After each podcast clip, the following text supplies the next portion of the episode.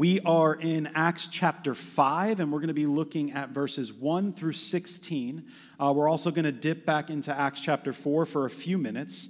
Um, if you have a bulletin, you can follow the short outline that's on the inside right cover of the bulletin. On the left side, you have some of the passages that we're going to be looking at, or you can use your Bibles or your phone if you have a Bible app on your phone. So, with that, Philippians 2:12 teaches us to work out our salvation with fear and trembling. The scriptures often call us to fear the Lord. And we see stories throughout the Bible of people trembling before God. Now, I would imagine that fear is not necessarily something that we would choose to associate with God especially in a world where there's already so much to fear. So much to fear, but nevertheless, this is something that God commands of us. And so this morning, we're going to be looking at an event in redemptive history that serves as a reminder that while Christianity is a faith filled with grace, compassion, love, and mercy, the one who pours out these good gifts is no one to be trifled with.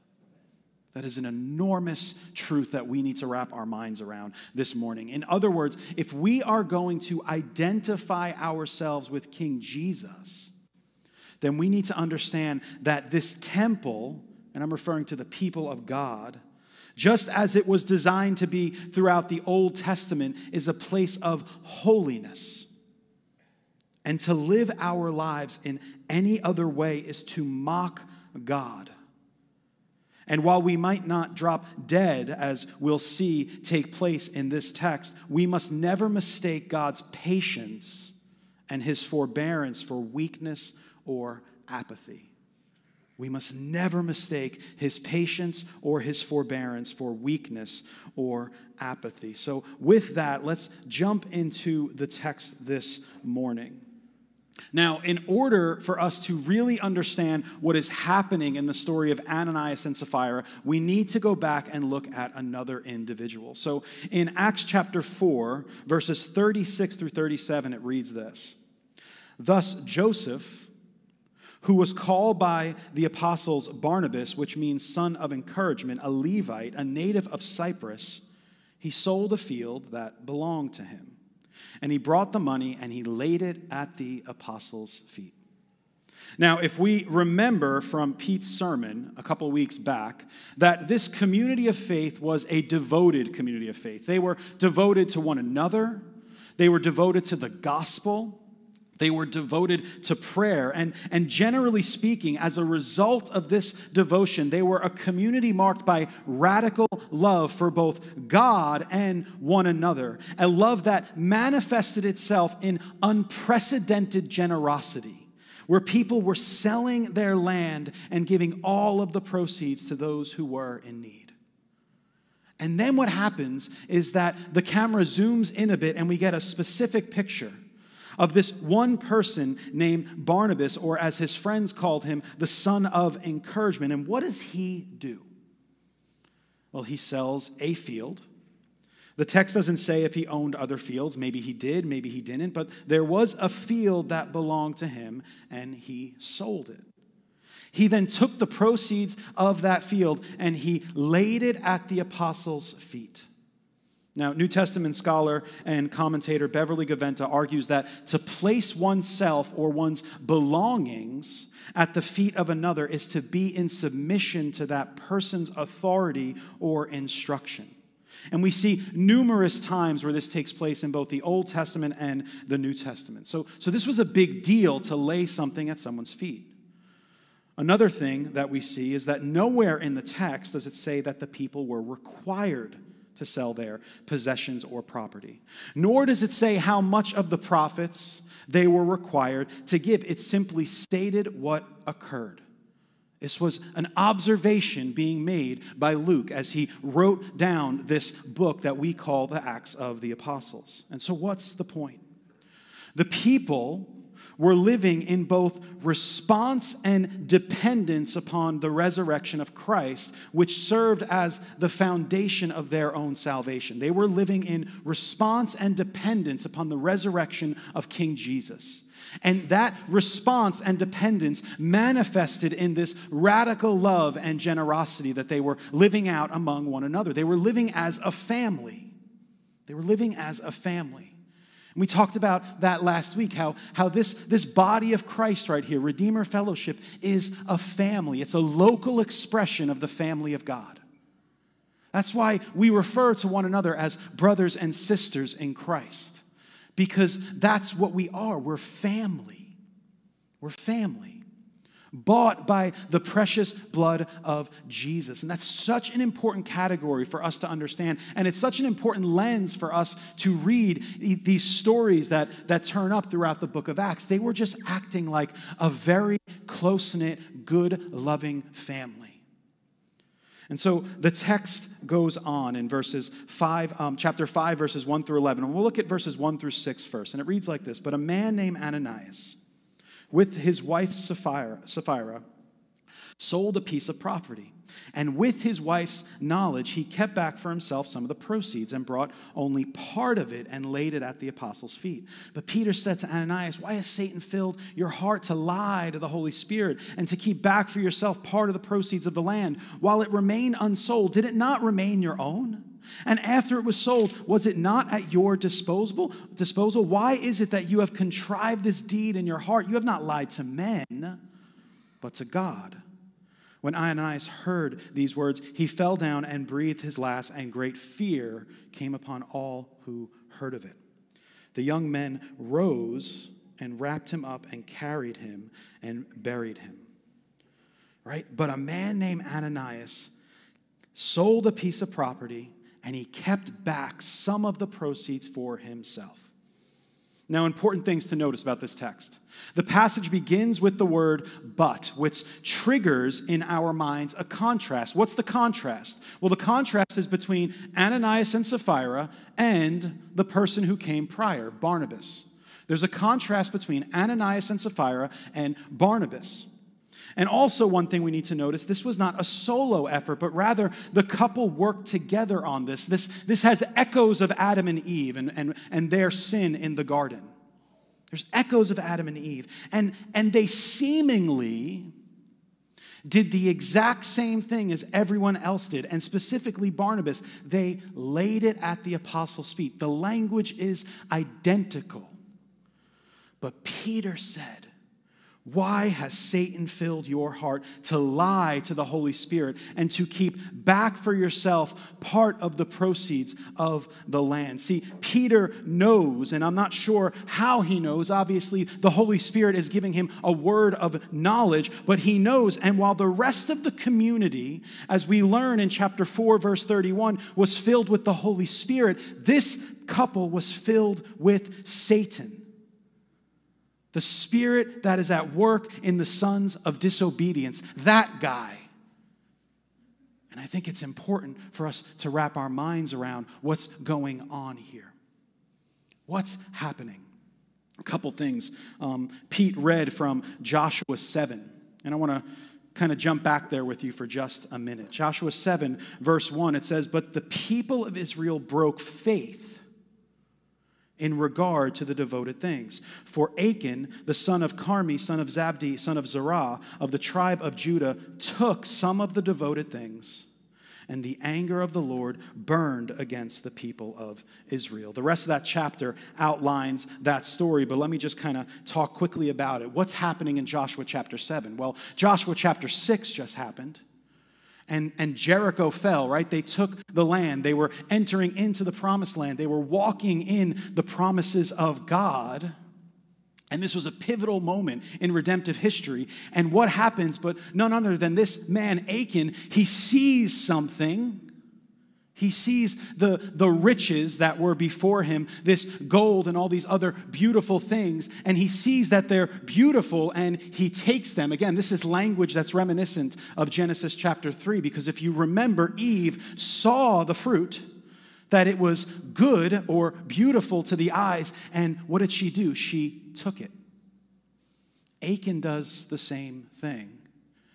And the language is eerily similar to what's happening in Acts chapter 5, where Ananias hold back some of what they sold the property for. And so, what do we see happening with Ananias and Sapphira? None other than that they see all this money, right? They see all this, this as the Goonies call it, rich stuff, and, and they're taken by it. But they're struggling, right? Because they're in the midst of a moment where they just saw this guy, Barnabas, lay all the proceeds at the feet of the apostles, and, and people like Barnabas right? Barnabas has a nickname, son of encouragement, right? When you have a nickname, that means people know you. You're kind of in. And, and Ananias and Sapphira are like, well, well, we, we want in too. We want to be, we want to be like, like Barnabas. We want to be like the rest of those people, but, but man, that's a lot of money. You know what we'll do? And I'm using my imagination right now. You know what we'll do? I can picture the conversation. Ananias saying to Sapphira, honey, I got an idea, right? We can, we can sell the property. We have all this money now. Let's just give part of it, right? And that's good, right? We give part of it, and we don't have to say anything. Let's just keep it to ourselves. Everyone will think we're just as generous as Barnabas. We'll climb the societal ladder of the church, and we will maybe get a cool nickname like Barnabas, and we'll be in. Oh, but, but God's not mocked, right? God's not mocked. We can't pretend to be something we're not. See, to be like Barnabas meant loving people more than money and status. But that's not the story of Ananias and Sapphira. Sadly, that's not the story of Ananias and Sapphira. See, the sin is not that they didn't give all of the money. That's not the sin. The sin is that they were pretending to be something they weren't. They wanted to appear a certain way before the community, to gain status within the community, which is what they truly loved. Which is what they truly loved. John Calvin, the Protestant reformer from the 1500s, he says it like this Ananias is ashamed not to be accounted as one of the best. Therefore, he purchased a name among men. So it is that he honors the apostles' feet more than God's eyes. Wherefore, we must take good heed that when we do well, we do not seek the praise of bystanders. Did you catch that? That we do not seek the praise of bystanders. I mean, have we not all done similar things? Have we not tried to appear smarter, better, and holier? And so, the question we really need to wrestle with is what are we lacking in our relationship with God that we need to feel, that we feel the need to seek approval elsewhere? What are we lacking in our relationship with God that we feel the need to seek approval elsewhere? That's a lot of what's happening in this text right now. Ananias and Sapphira wanted to be on the in, but they didn't want to sacrifice for it. They wanted all the glory without the suffering. But, but what we know about the Christian life is that we will be glorified, in the words of, Apostle, of the Apostle Paul, provided we suffer. We will be glorified with Christ provided we suffer with Christ. And Ananias and Sapphira, they weren't willing to walk in that suffering. But they wanted all the glory because they were lacking in their dependence upon God. They were looking elsewhere for approval. They weren't understanding that before God, they can be naked and unashamed as they were prior to the fall in the garden, that we can stand before God, our holy God, and we can be approved by Him on the basis of Jesus' death and resurrection. We don't need to pretend. We don't need to pretend. And so some of us in here might be wrestling with, with some, some of our own sins in our own heart. I know that studying this text this week was not exactly fun right? It, this wasn't one of those texts where it's like, oh, this is so cool, this is so encouraging, this is so, oh my goodness. Like, no, this was like, this was like his finger in my chest the whole time as I'm looking through this passage. And I'm just sitting here thinking, I'm like, Lord, like search my heart. Where, where am I, you know, pretending, play acting, living the life of a hypocrite? Because the reality is we all are in some way, shape, or form. And God is trying to strip us of that. He wants us to walk in faithfulness. He wants us to walk in holiness, but He does not want us to pretend we are. He wants us to be honest before Him and honest with one another. What are the things that we're struggling with? Remember, we're a family. We're family. And that means we can lean on one another. We can find those close relationships within the body of Christ that we can confess our sins and, and that we can have people hold us accountable, but we can't just live our lives play acting and pretending that all is good. And this is so characteristic of the American church, right? When we walk into the building, hey, how are you? Good, great, praise the Lord. And, and, and that might not always be true. In fact, I would venture to say nine times out of 10, we're doing great, praise the Lord, is not actually what's going on in our hearts but we want to keep up appearances. And God is pushing us here. He's saying this thing we call Christianity isn't about keeping up appearances, it's about being faithful. It's about walking in holiness and righteousness. It's about confessing our sins to one another and to God. It's about allowing the grace of God to cleanse us, not our own efforts, right? This is a classic example of someone trying to build their own way up to God, similar to what we saw in the Tower of Babel where they were building up their own way to God, when reality is we only need Christ. We only need Christ. And so Peter rebukes Ananias. In fact, he acknowledges the work of Satan, which is something I think we need to sit in for a minute. Right? Satan prowls around like a roaring lion, and make no mistake, he makes his way into the church he makes his way into the church. This couple was filled with Satan, the same word used to be filled with the Holy Spirit. The same word. I think, I think Luke's trying to make a point here. We can either be filled with the Spirit of God, or we can be filled with the Spirit that is at work in the sons of disobedience. And, and the reality is, is that Satan is working in the church. In fact, Satan probably has his target set on the church because we are the enemy. Because if we are in Christ, then we are his representatives on earth. And, and who, is, who is Satan after? But he's after the throne. He's always been after the throne. But as we sang this morning, our God will reign forever. See, he's not going to fall off of his throne in any way, shape, or form because he is the king. But Satan's going to keep trying, and he's going to try by attacking the very people who represent him. And so we do need to be on guard. We do need to arm ourselves, as we talked about when we studied Ephesians a little over a year ago. We need to put on the armor of God. But Ananias and Sapphira, they didn't do that. They allowed Satan to fill them. They allowed this desire for status and money to overcome them, similar to Achan. And at this pivotal moment in redemptive history, the birth of the church, we might be reading this and thinking, like, wow, this, this feels really harsh. But if we are truly the temple of the living God, the very dwelling place for his presence, then he cannot tolerate sin. And at this pivotal point in redemptive history, the birth of the church, the reconstitution of Israel, God chooses to make a point. God chooses to make a point. And what is the result of the point he makes? In verse 5, it says, Great fear came upon all who heard it. Great fear came upon all who heard it.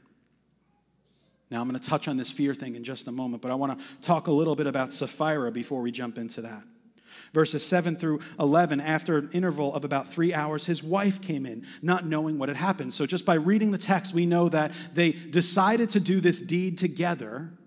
And Ananias went while Sapphira stayed home. And I imagine Sapphira sitting at home, it's like, well, Ananias should be back by now. What's going on?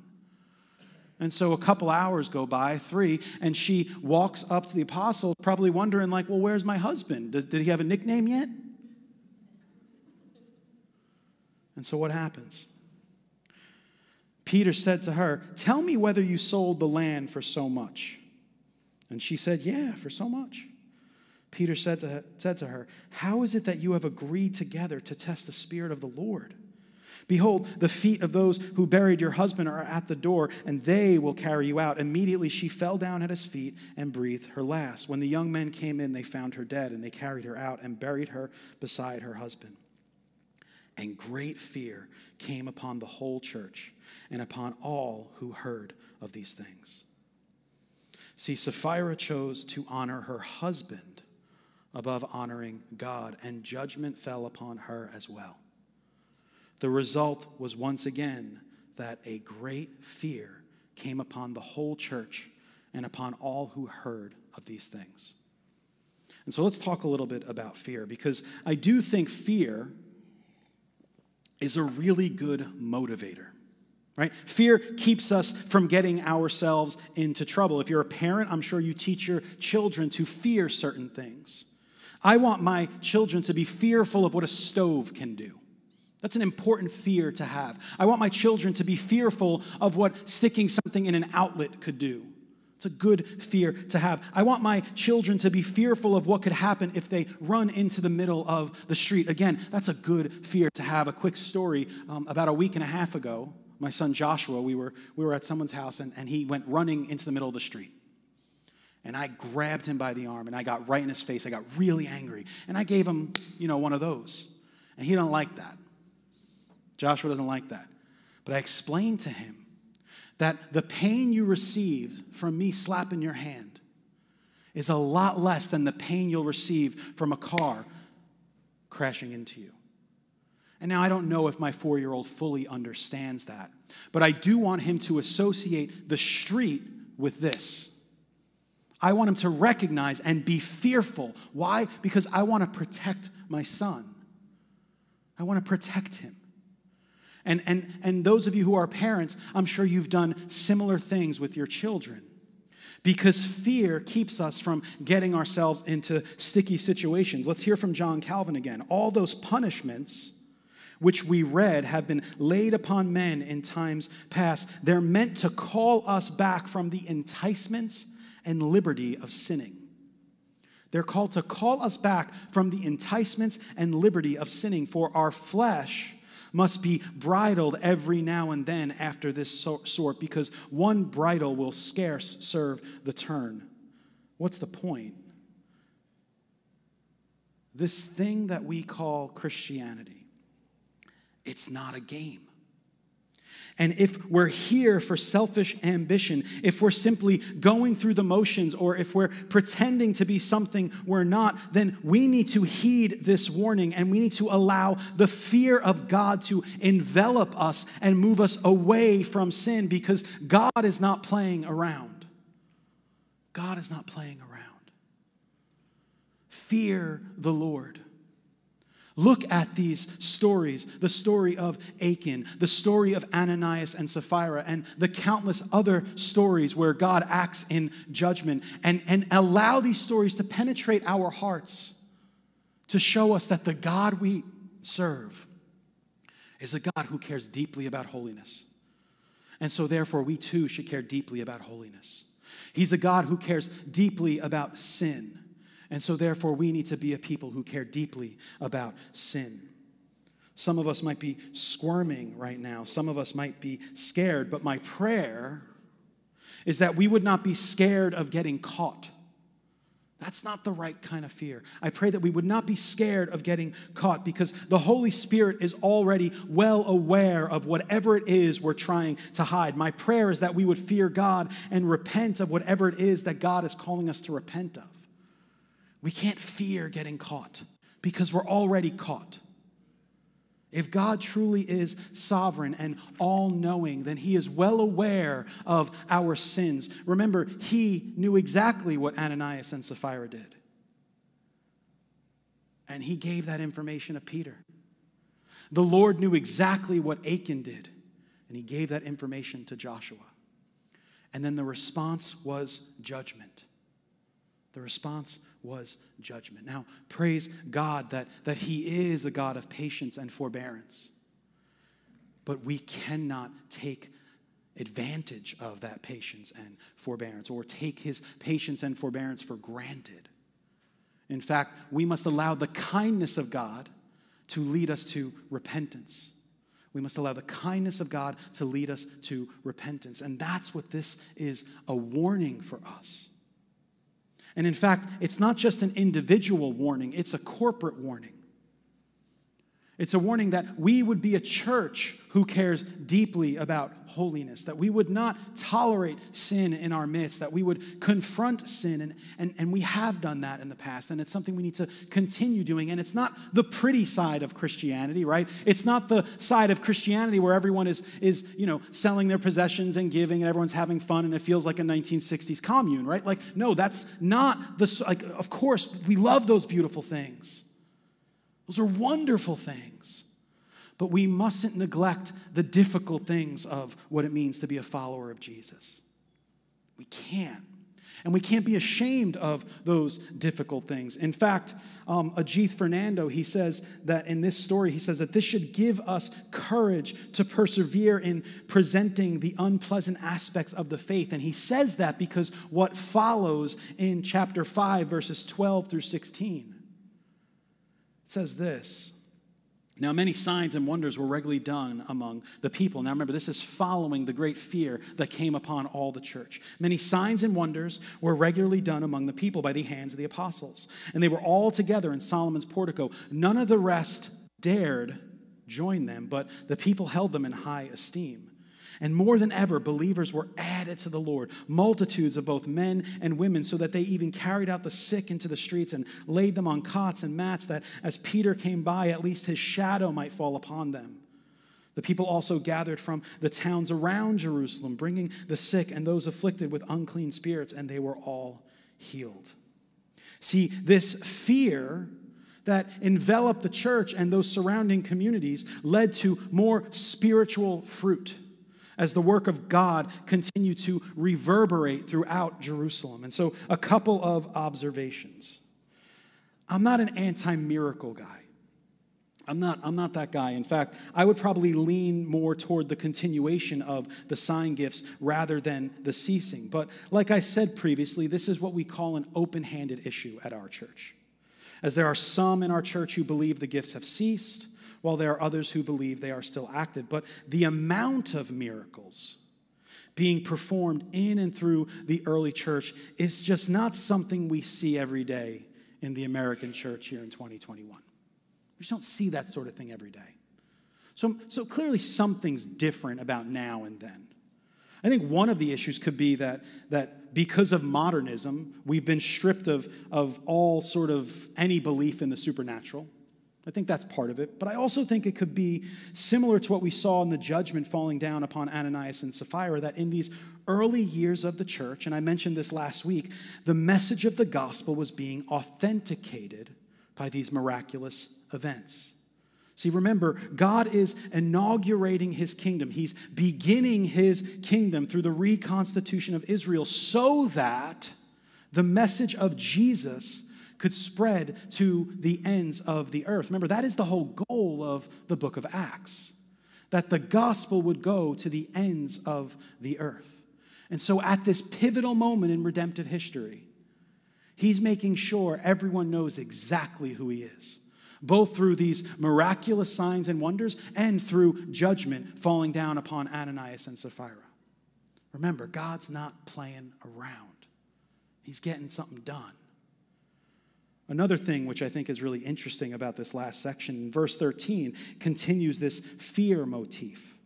People heard about what had happened to Ananias and Sapphira, and they also heard of and possibly saw the signs and wonders being performed through the community of faith, and they knew not to mess around with this.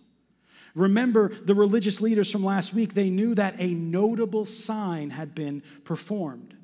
And it was this knowledge that kept them from bringing the hammer down upon the disciples. But it's so interesting that it says that in verse 13, none of the rest dared join them. None of the rest dared join him, but the people held them in high esteem because they're probably thinking like, okay, I don't, I don't know if I want to get involved in what's going on there because people die and I, I don't want to die. Right? And that's actually a healthy fear. If you're not ready to completely throw yourself in, all in on this thing we call Christianity, then, then don't step in at all. Like, you can't dip your toe in the water of Christianity.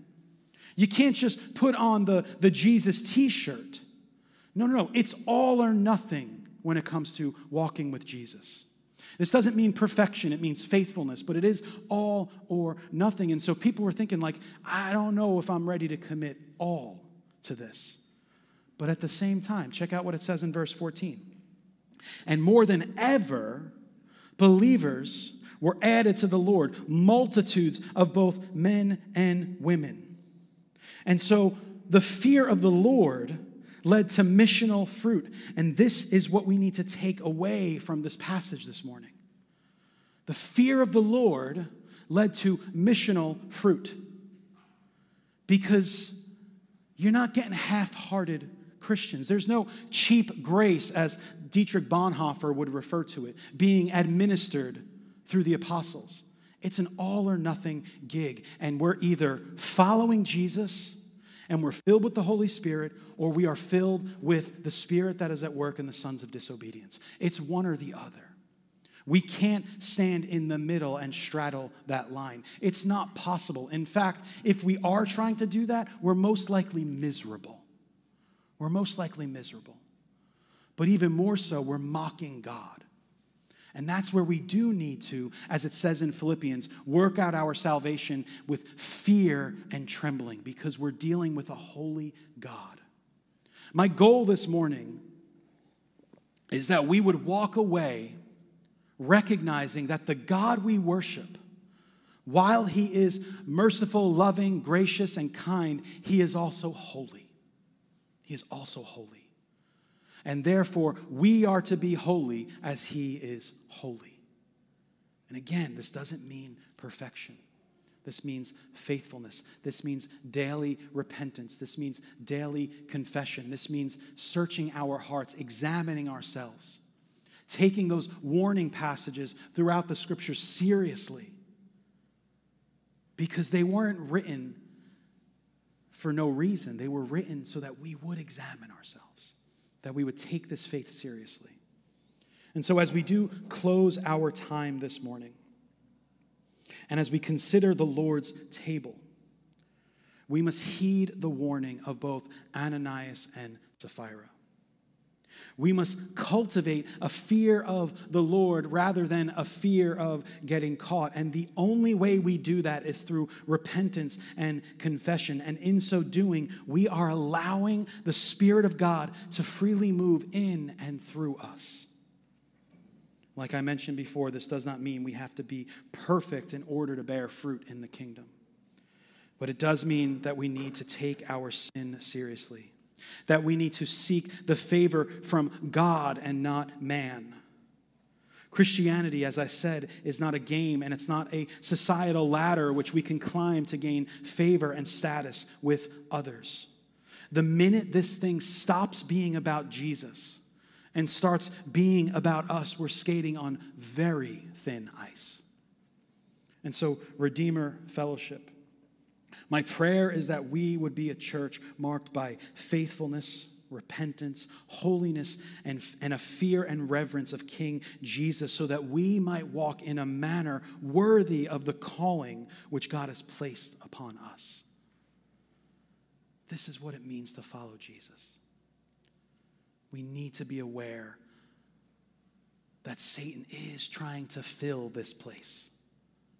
He is. That's the reality and our flesh is still active.